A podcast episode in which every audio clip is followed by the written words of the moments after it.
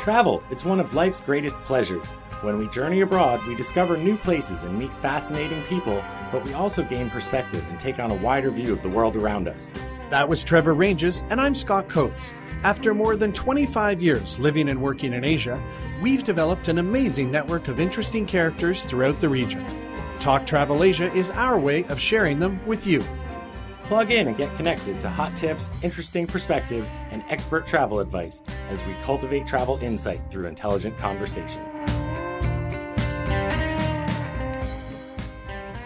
Welcome to episode seven of Talk Travel Asia. Today we are doing impressions of Southeast Asia. And the way this came about is uh, my co host Trevor and I were just thinking, what can we do that's fun? And we thought, you know what? Let's share some stories about neat experiences we've had in all kinds of different countries around the region that kind of maybe highlight some unique differences in those places. So I'm Scott Coates from Kuala Lumpur, and with me we have.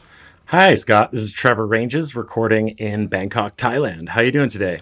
I'm doing good, my friend. Uh, I have a cold beer, as we have as our mandate. We always must have a cold beverage when we do this. How about you? I am drinking some Sang Som, one of the national beverages of Thailand. Yeah, I will keep my Hoegaarden, and you can keep your Sang Som. How's that sound? No problem. Yeah, I have some foggy memories. We could actually do an episode on maybe foggy drinking memories throughout the region.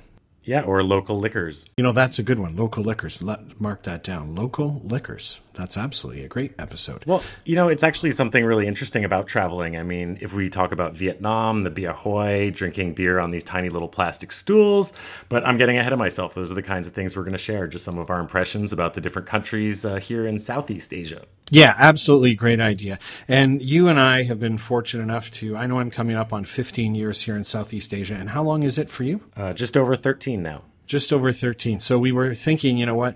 the it, the one thing about this region that's so neat, especially I guess more for people from Canada and America, where I mean you can fly for five hours in our countries and get off. There's the same restaurants, the same, you know, language, the same accents, and here you fly.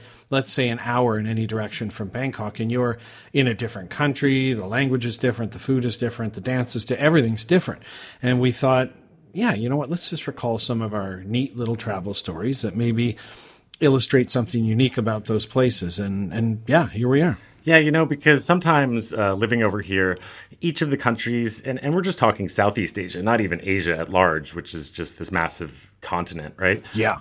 But within Southeast Asia, if you have Vietnam, Cambodia, Laos, Thailand, Myanmar, Indonesia, uh, Singapore. Each of these mm. countries are, are, so different, and you could be on an airplane and be in a different country within an hour. Yeah, it is. It is quite staggering. It always kind of gets me. I went to Cambodia last week, and I think that was an hour and forty-five minutes, but from KL. But still, I mean, just different planet again. So, so that's really neat. So we're just going to touch on some different countries and, and places you go. Yeah, I remember actually myself the first time I really realized that places were so different in Southeast Asia was one of my first visits, and it's got to be back in like, man, maybe 93 or something. I'd come over to visit my friend, my ex business partner. He was in Thailand. And we went to Hanoi, me and another buddy. And I thought, you know, okay, it's Vietnam, but just thinking it'd be similar.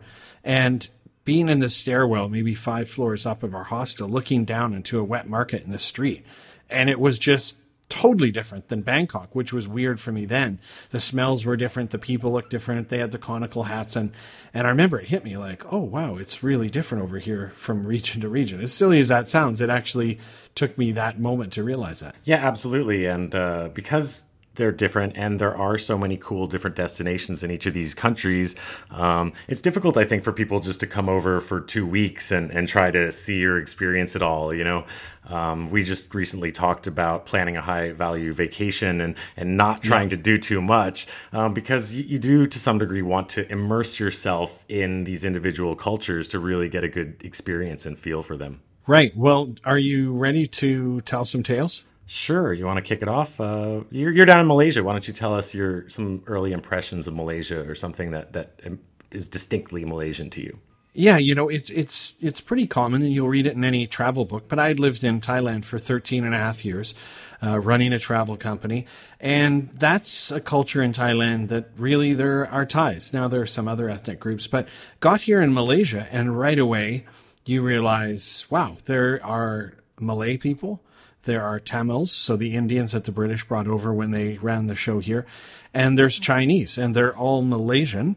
Um, they definitely have their separations. They have their own communities, their own cultures, but they are all distinctly Malaysian. In fact, they even have a slogan here at the moment, One Malaysian. It's trying to emphasize the fact that you have these three ethnicities, which is, is really different. And here, if you go to a certain kind of food court, it will be halal because it caters to Malays. So there's no pork at that one. And if you want pork, you tend to go to a food court that's more Chinese. So it was that kind of initial realization that wow, there's a real separation in people that actually carries over to food and the kind of food courts you get, but also the English at the same time. I mean, this is a country that was colonized by the British, and and as a result, a lot of people learned English back in those days, and they still speak it. So the English is way better than Thailand here. In fact, you you living in Kuala Lumpur, you don't really even need to learn uh, the local language. So that was sort of my first one. How about you in Malaysia? Well, you know what I found really interesting? Um, I think that most people who have never been to Thailand have some idea of, you know, the elephants and the beaches and Thai dancing and Thai food. But I think that a lot of people they don't they don't already have an impression of what Malaysia is like. And maybe they've heard of Kuala Lumpur and, and the, mm-hmm. Patronus, the Petronas Towers, which are used to be the tallest building in the world. And and Malaysia does have these nice clean modern cities. But what I found interesting about Malaysia was the, the natural part of it, like the jungles and, and the beaches. And I think Malaysia still has just this spectacularly beautiful jungle and, and nature that they've done a pretty good job of preserving. Yeah, I've only done a little bit of traveling, but uh, what I've seen, yeah, definitely exudes that. Uh, and I've heard the islands on the northeast coast. I'm going next month, and you've been there, and you say they're great, right? Yeah, I, I camped on the beaches of the Perhentian Islands back in 1996, and uh, you know threw threw a bucket the bucket down a well to, to rinse off to shower. And I've I've heard they've developed a lot.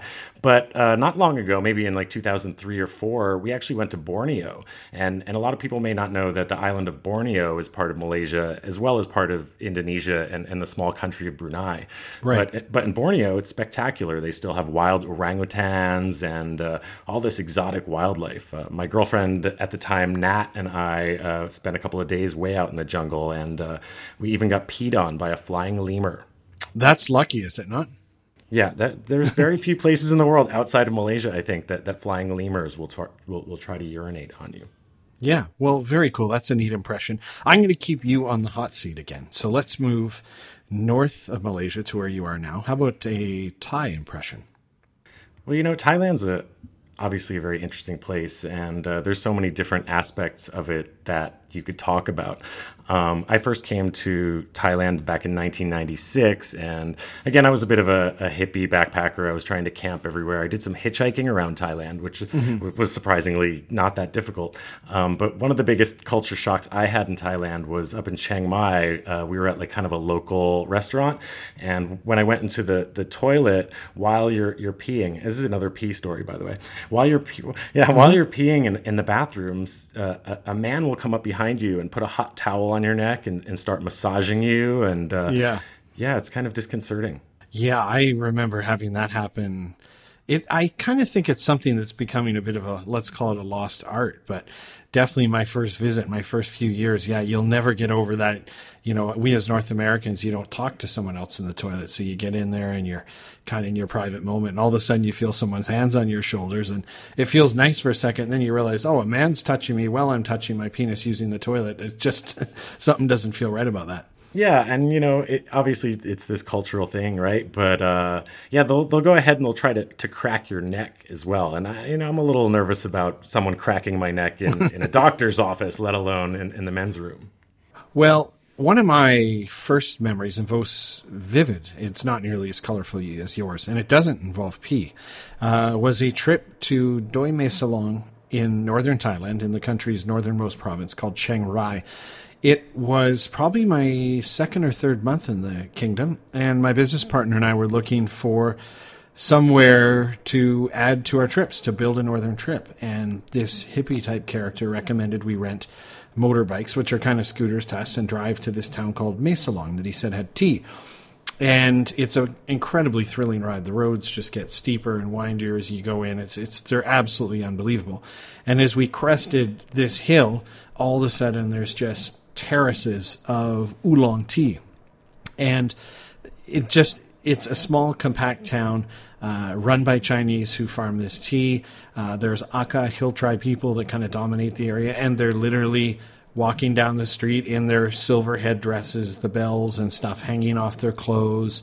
And just literally every direction you look is absolutely stunning. There's a golden temple on top of the mountain that kind of beckons from wherever you are. And I was instantly in love and enchanted. And it became a stop on our trips. And it was a stop on our trips forever, still today. And, you know, I just wrote a blog about it. And it's, it's one of the places I love the most in the world. And it, it it's unique to Thailand because it's one of the few places you actually get non Thais. It's these people that originally came from China. Uh, you've got a hill tribe people, you've got incredible scenery, and it's only 75 kilometers from the capital city of, of that province. Yeah, I, have only been up there a couple of times to Chiang Rai. I haven't been to to that town, but it's spectacularly beautiful country. Yeah, it's it's unreal.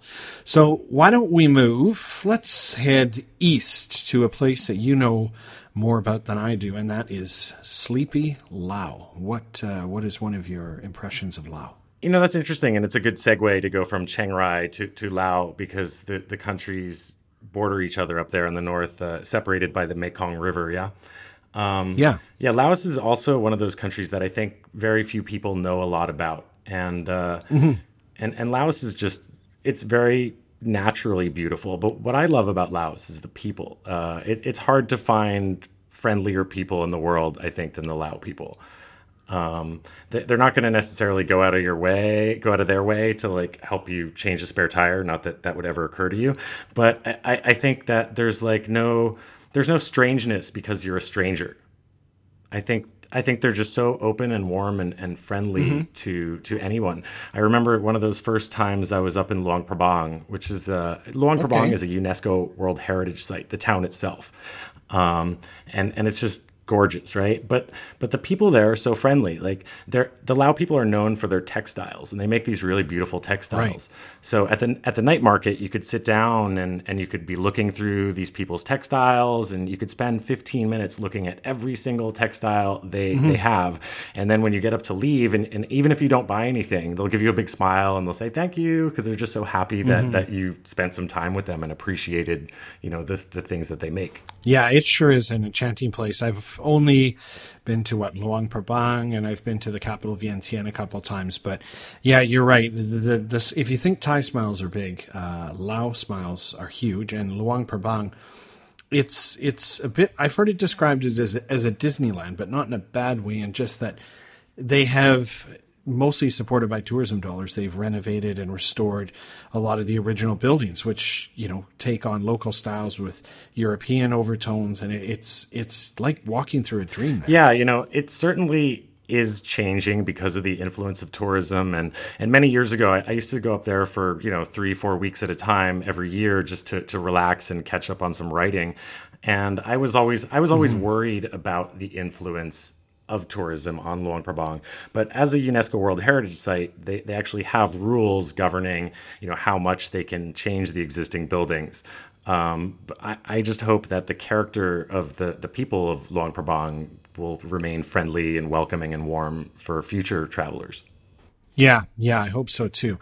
You know, one of my memories uh, that sticks out is also in Luang Prabang, and I'm going to butcher the word of this game, but um, a popular game there with locals is petanque. Am I saying it right? Yeah, you know, I'm not really sure. It's it's a, it's like balls, bowls. The Italians mm. and the hmm. French play it, right? Where like yeah. like bocce or something like that. Yeah. Yeah, kind of like bocce ball, but I believe from the days that the French ran Lao, they left their game, and it's played basically on a very narrow, long court.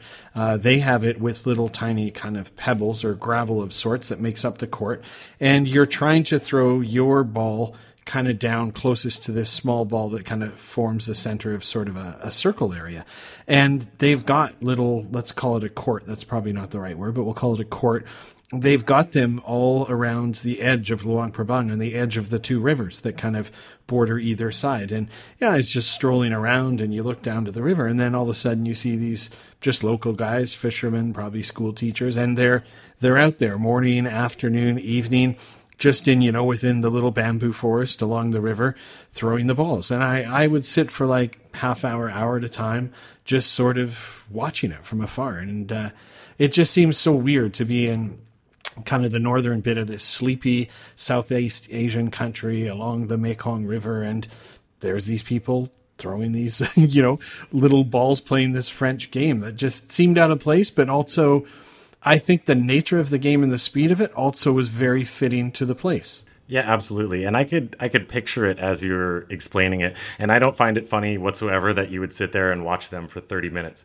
because that's kind of what you do in Luang Prabang. You you ride a bicycle around, you stop somewhere and and you just watch the river, you watch the local people, you chat with some young monk. Uh, you just it's it's a really relaxing, really comfortable place to be. Yeah, it is. That is a place like if you go in there wanting to storm around or be fast, like you're in the wrong place. You got to throw it into low gear and really slow down.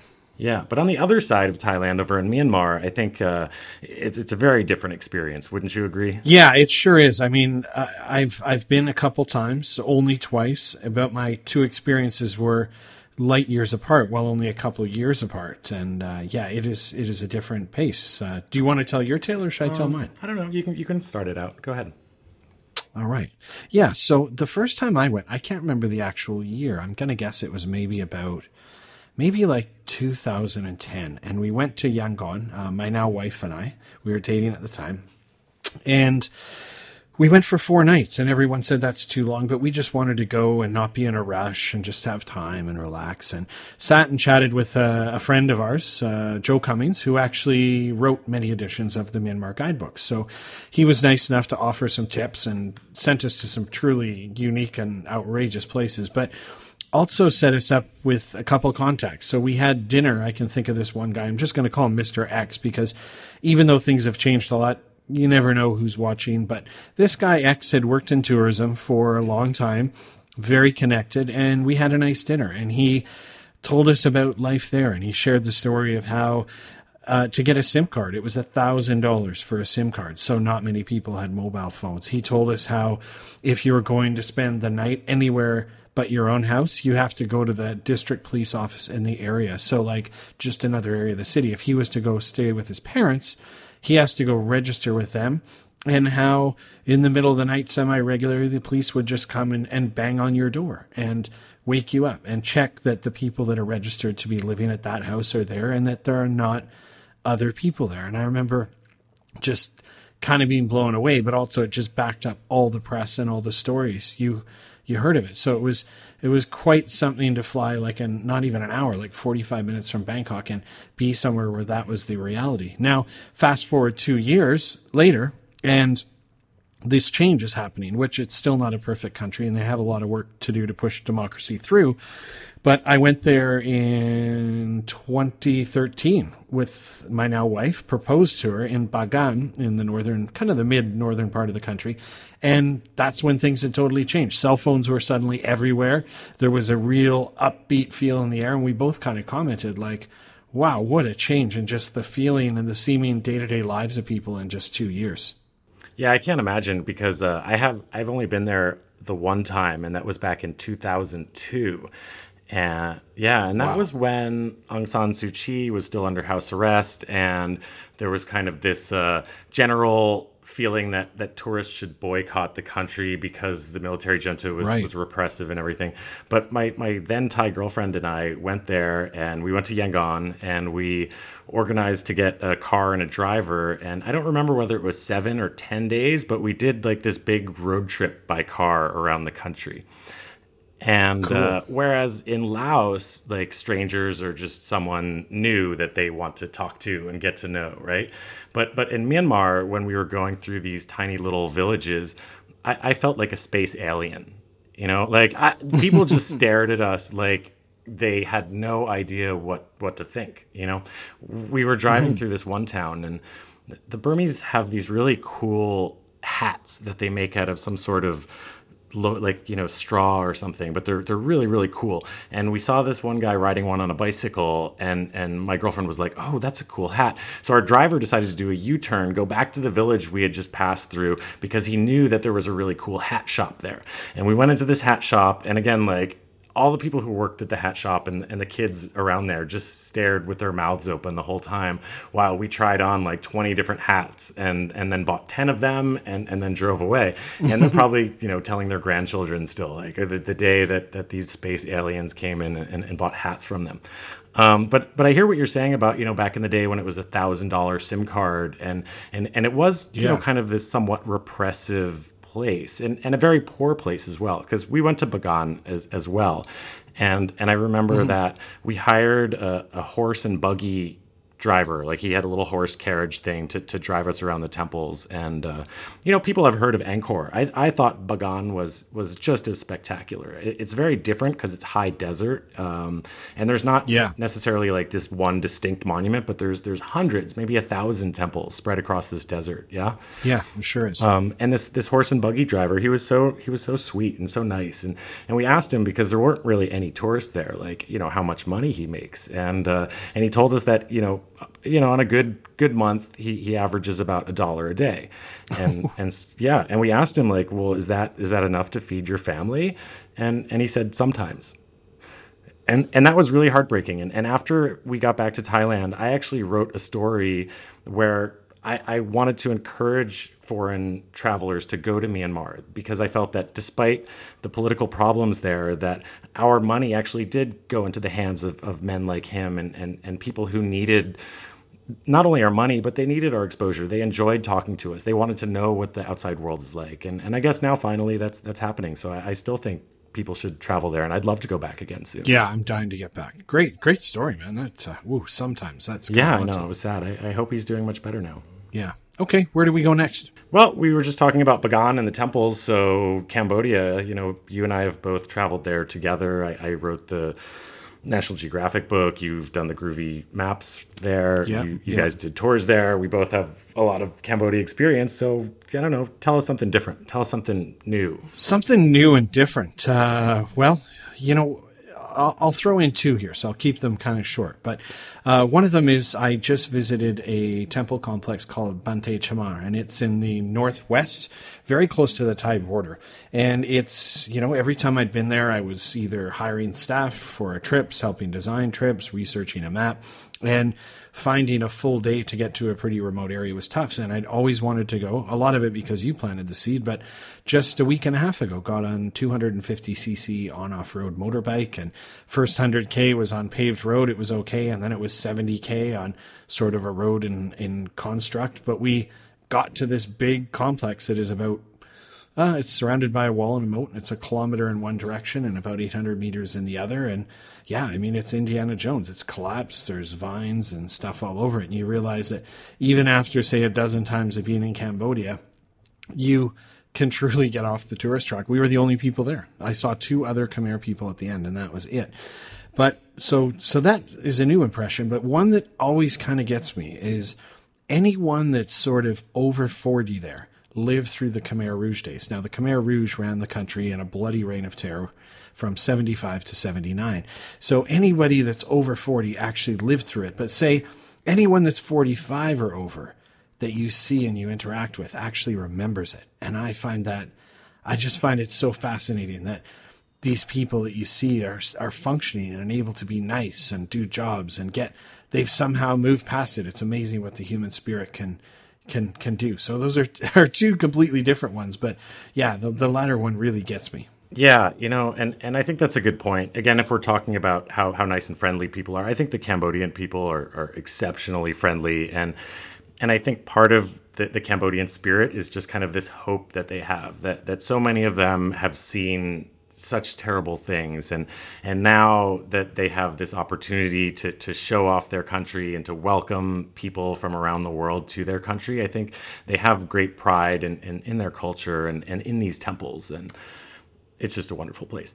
But but talking about Banteay Chhmar, hmm. like I think we could talk about that for an hour because I, I, find the place so fascinating. Um, they have a really cool community-based tourism homestay you could do up there. So it's kind of it's too bad that you you only had like a really quick visit. But if we do get a chance to go back, maybe together, like doing doing that community-based homestay up there would be spectacular because it's one of the largest temple complexes in Cambodia and therefore one of the largest temple complexes in the world. And uh, hey, did you happen to go to that one temple with those giant towers of brick or those giant towers of stone that, that seemed like they were going to yeah, you know, you told me to go there and we just didn't have time. The weather was not looking good.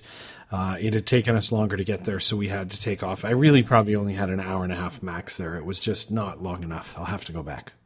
Yeah, that's too bad. It's a really interesting area, and, and if you were to go to that temple, there would certainly be no one there as well, and you'd have have the place to yourself. And for people who just go to Cambodia just to see Siem Reap and the Angkor temples, um, they, they're quite crowded, you know. So going off the beaten path to some of these more remote temples and, and having them all to yourself is is really a, a cool feeling. And that's what I wanted to bring up was. Uh, if you're going to go to Cambodia, I think you should check out some of the more remote okay. provinces. Uh, way up in the northeast is uh, Ratanakiri mm. province, and uh, that's just spectacularly beautiful. They they have these volcanic lakes. It's like a, a crater that's now filled with fresh water, and I don't remember exactly, but these volcanoes were you know fifty thousand years ago, right? And there's a, a, Norwegian guy up there who has a little guest house near the lake, and, and he's got some off road motorcycles and exploring the, the backcountry to go visit different tribal groups uh, and, and, and see some spectacular countryside is just really cool. It's so different from, mm-hmm. from Siem Reap or Phnom Penh. And, uh, you know, people should know that, that Cambodia actually does have a little bit of diversity in, in its terrain and, and its culture because uh, the, the tribal groups up there do lead quite a different life. Sold. I want to go. yeah, let's do it. All right. So, Cambodia, we both love it. We've got to go back. We got to see more. Let's slide northeast to Vietnam. So, tell me one of your impressions of Vietnam. Well, you know, I think it's everybody's impression when when they've only been there for for about a day, and that's the the whole motorbike culture. Because yeah. I mean, yeah, so you laugh immediately. It's it's just it's crazy. Like there's so many motorbikes on the streets of, of Hanoi and and Ho Chi Minh City, driving on the sidewalks, driving on the wrong side of the street. Uh, I think one of the coolest experiences you can have is just learning how to cross the street in in mm. Vietnam. Um, yeah, basically, you know, it's like a river of motorbikes, and it seems so daunting because how they're not going to stop. Like, how are you going to get across the street without getting run over? But miraculously, you can close your eyes and and just start walking, and as long as you don't change your pace up, they'll just it, it's like going through a school of fish. They'll just go, they'll, they'll drive right around you. Yeah, it is pretty crazy how it all works out. And in Phnom Penh's the same too. Not quite as many bikes, but yeah, that whole Zen. You got to just embrace the Zen and go with it. Yeah, if you if you stop or if you start to run, like you're dead. But but if you just if you just go nice and slowly and keep your eye focused on the other side, don't panic. Uh, it's like you know walking through grizzly bears. Well, my impressions, two quick ones from the same trip. I think it was probably about 1993, first trip there. Friend and I backpacked from Hanoi down to Ho Chi Minh City. And one of them was in Hanoi. I was waiting for the bank to open, and I think it was just a bit more old school and everything was a bit more communist then. But I remember the bank was closed for I think two hours around lunchtime, and I happened to be near it. And I was sitting on a bench next to Hoan Kiem Lake, which is the main lake in the center of town. And this little girl selling postcards just kept chatting me up because they know you're eventually going to crack or they have nothing else to do. So they just keep chatting to you. And her English was great. And it was question after question. And one of the things I told her about Canada is like in Canada, this lake in the winter would freeze and it would freeze so thick that you could drive your car and it would hold a car. And this girl, like, absolutely howled. She like was laughing in disbelief. You could tell she thought I was absolutely having her on, telling lies, and it just it still warms my heart thinking about it. Is this girl just could not wrap her head around the fact that the ice could actually well that the water could probably freeze, but it could be so hard and thick that it could hold a car. Um, and then the other one was in Hoi An. About, I think there was four of us, and we'd gone to a restaurant. It was some sort of backpacker price meal too, but it was a seafood feast with multi courses. And we had things I'd never had. We had stingray. There was some prawns in there, and then as we're having the shark, this shark comes out, and it was it was a very small shark. I was like, "Oh, I was expecting a piece of shark, but hey, well, okay." And it's a tiny shark, and we're almost done this shark, and I kind of inquire as to like, "Wow, like what kind of shark is this? Why it's so small?" And he he explains in very bad English that, "Oh, shark from mummy's tummy," and I realize, "Oh my God, we've eaten shark's fetus." So, yeah, that was uh, that was my other impression of Vietnam. Yeah, they really eat some curious things. And and Vietnamese food, I mean, you eat Vietnamese food maybe in America, there's a Vietnamese restaurant, but but the Vietnamese cuisine is arguably as good as the Thai cuisine. Yeah. Um, every time I go to Vietnam, especially the seafood. But they certainly have some weird stuff. You'll you'll see like a jar with with birds in it and it's uh, some sort of liqueur that they, you know, it's like lao lao or some rice whiskey, but then they, they feel the need to season it with with a dead Yeah. crow. You know, like there's some awkward uh, eating or drinking moments if if you're put on the spot by some local people. Here, you know, toast. Watch out for the shark's fetus, man. Yeah, that one sounds a little scary. So let's head far south to the end of the, the mainland peninsula to a very developed place, Singapore. What uh, is your impression of Singapore that you want to share? You know, I, I'd like to do two really quickly, just because originally I was going to talk about my first time in Singapore, but more recently I had been assigned to do a story that I'd pitched about how I felt Singapore was the entertainment capital of Asia. Mm-hmm. And I think a lot of people don't know this, but but Singapore obviously is this this very powerful economy now, and I think they've been trying to position themselves as kind of the financial capital of the world. And I think in order to do that, they needed to attract a lot of Western people to, to want to move there and set up their offices and their Asia headquarters there. So now, yeah, so nowadays you you have all of these great nightclubs are open all night. You have casinos, you have Formula One races, you have Right. you know like beach parties with surfing machines, and there's just so many really fun things to do in Singapore Yeah, if if you can afford it. that's the truth. Yeah. But you know, I mean, the average American expat salary I think was like one hundred and twenty thousand dollars a year last year. Mm-hmm. Um, but the average like rent is like five thousand, right? Yeah. So it's not a cheap place. But my first time there again was like back in '96, and uh, they had just caned that American kid Yeah, for I remember that. Yeah, so I think our, the original impressions of Singapore was that it's this draconian, just dictator state, uh, and it really has changed its image, I think. Uh, but it was expensive back then. We went to this bar called Ice Cold Beer, which is still there. What did they sell? And they sold. Uh, yeah, well, that's that's part of the gimmick. Yeah, Check this, right? sure. So y- you buy a liter of beer, okay? Nice. And and if you can drink that liter of beer in a minute, it's free. But if you can't, it's thirty dollars. okay, so so there has to be like a point where you're like, all right, if I'm not going to be able to finish this, I have to stop and, and try and savor it a bit. Enjoy it. But but the but the trick is that it is ice cold beer, and and I don't know if you tried to to chug a like if it was warm, yeah, Slurpee sure, but like yeah, it made your teeth hurt. Brain so freeze. I Oh. yeah, so I, I was out thirty bucks. So you did go for it. I went for it and, and I got about a third of the way through it before I realized it just wasn't going to happen. They actually had the record. Some American Marine had done it in like 4.6 seconds or something ridiculous, but those guys get some practice, I guess. Well, my impression is more just the story of Singapore. And I'm not an expert on it, but I find it fascinating when I'm there to think of how quickly that city has gone from literally being a backwater swamp banana plantation that managed to get basically tossed out of Malaysia.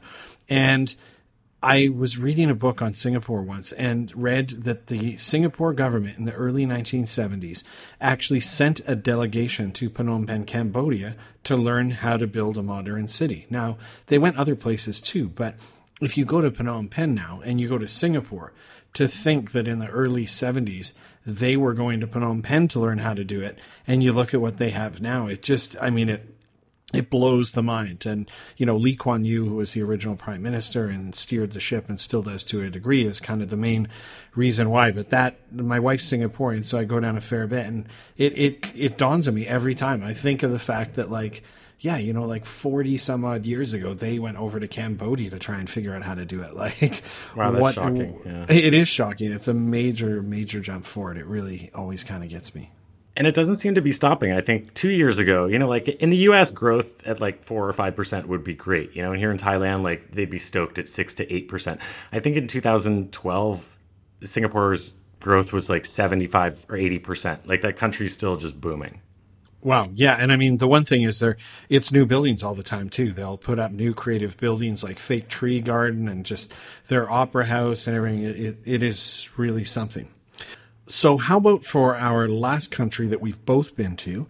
Let's slide just a little further south to Indonesia. I know a place that you have a ton of experience, uh, Trevor, doing guides for Bali and whatnot. So why don't you tell us about your Indonesia impression? Yeah, you know what's interesting? Again, just letting people know that don't know about these countries. Indonesia is th- this giant collection of islands. And uh, Bali is part of Indonesia. Java, where Jakarta, the, the capital, is located, is one of the islands. I actually wanted to talk about Sumatra. Um, my first experience in Indonesia was going to Sumatra.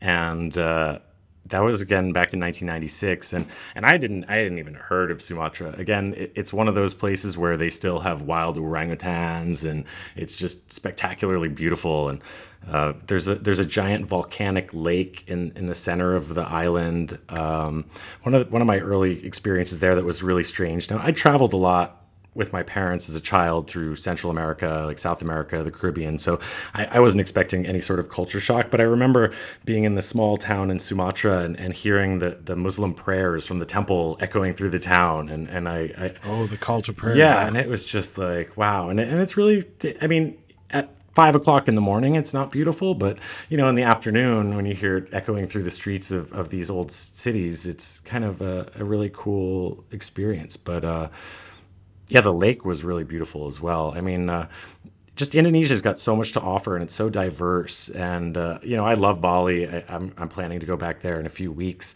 um, but I'd love to go back to Sumatra again. Um, Borneo, there's Java, the Komodo. You know, like there's mm. it's it's just such a diverse country, and, and I think it would be so cool to own a seaplane and travel around and, and surf the islands. Yeah, I think you've just described half our listeners' dream life, probably. yeah. What about you? You were recently uh, at Borobudur, weren't you? Yeah, I slid over there uh, in December. So it was actually the only time I've ever been to Indonesia. And when I, I knew it was all these islands, obviously, and I was fairly knowledgeable in the geography. But once I got there and I, I mean, I really sat and looked at the map like you, you realize, like, man, this is one of the probably toughest countries in the planet to unite. Like this thing is thousands of islands, and I think it stretches like over four thousand kilometers east to west. But anyway, I headed to the island of Java to a place called uh, Yogyakarta and uh, jumped off to go see sort of one of the last major temple complexes in Southeast Asia I haven't seen. Now, there's certainly still more, but Borobudur is a Buddhist one, uh, obviously prior to the country becoming a, a, Muslim majority country. And I had met this guy online named Fajar, who turned out he was a hippie cat. He had these long dreadlocks and he had an old uh, purple Volkswagen Beetle, which was kind of right my speed then. It was just in December last year. And I had no idea what to really expect from Indonesia. And he picked me up and we chugged like an hour through the countryside to Borobudur and I spent the night and the next morning I got up and I saw the temple and it's yeah, it's incredible. It's an amazing spot.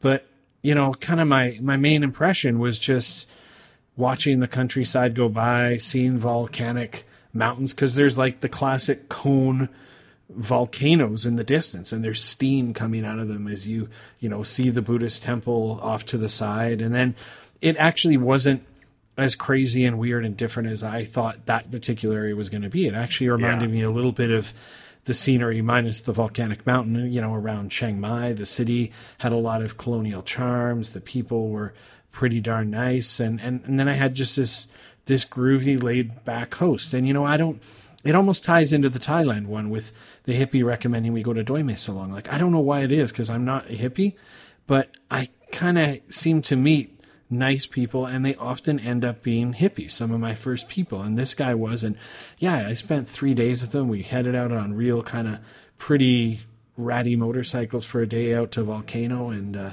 yeah it was just really neat that my first guy in Indonesia was this hippie guy, and he showed me a really great time, and he was just, yeah, he was really kind and good hearted, and yeah, it was a good experience, mostly because of him. Wow, that's cool. And I think mentioning the volcanoes is an important thing because th- all these massive active volcanoes just across Yeah, Indonesia Are, are just kind of this trademark landscape that you'll see in, in a lot of the country. But I was going to say Borobudur as well. Like uh, the early kings of Angkor in Cambodia actually traveled and, and spent time in Java at Borobudur, and, and those temples influenced temple architecture in Cambodia thousands of years ago. So there's some really interesting historical associations between a lot of these Southeast Asian countries that, that would also make a, a fascinating conversation. I hope we're making notes of these. We have a lot of different neat episodes to cover, and we have just knocked off our longest episode. And uh, where did the time go? We hope you enjoyed it as much as we did. I think you can probably tell we could go on for hours and hours. Hopefully, one of the things you take away from this is the diversity of the region. So you should take that into consideration when you're planning a trip. And we always say, you know, don't rush it. Go less places, see more. This is a big, small area. Yeah, again, it, it's easy to get around, and so I think people are like, "Oh, I can just go here and then go here and then go here," and and I think then you're you're really only going to stick to the to the touristy places with airports, and and I think you do want to get off the beaten path a little bit, try some of the smaller cities, take your time exploring, and and really try and pay attention to the to the many many differences that that you'll experience if you slow down and try and absorb yourself in these cultures a little bit more. Yeah, absolutely. I mean, each of them is you, you can tell from what we've shared with you have their own very unique special sites. The people are very different. Uh, you're going to have unbelievably different landscapes. And then there's the food, which let's not even get started on it because it's a whole nother episode. So, Trevor, why don't you take us out of uh, episode seven? Yeah, thanks, Scott. And thank you for listening to us uh, talk about our impressions of Southeast Asia. Um, as we fade away here, you can listen to the sounds of Jamie Rubin, who is doing the soundtrack to our podcast. Adios. Thanks for joining us on Talk Travel Asia. We look forward to sharing with you again soon. Hey, Scott, do you remember the time we walked on top of the wall at Angkor Thom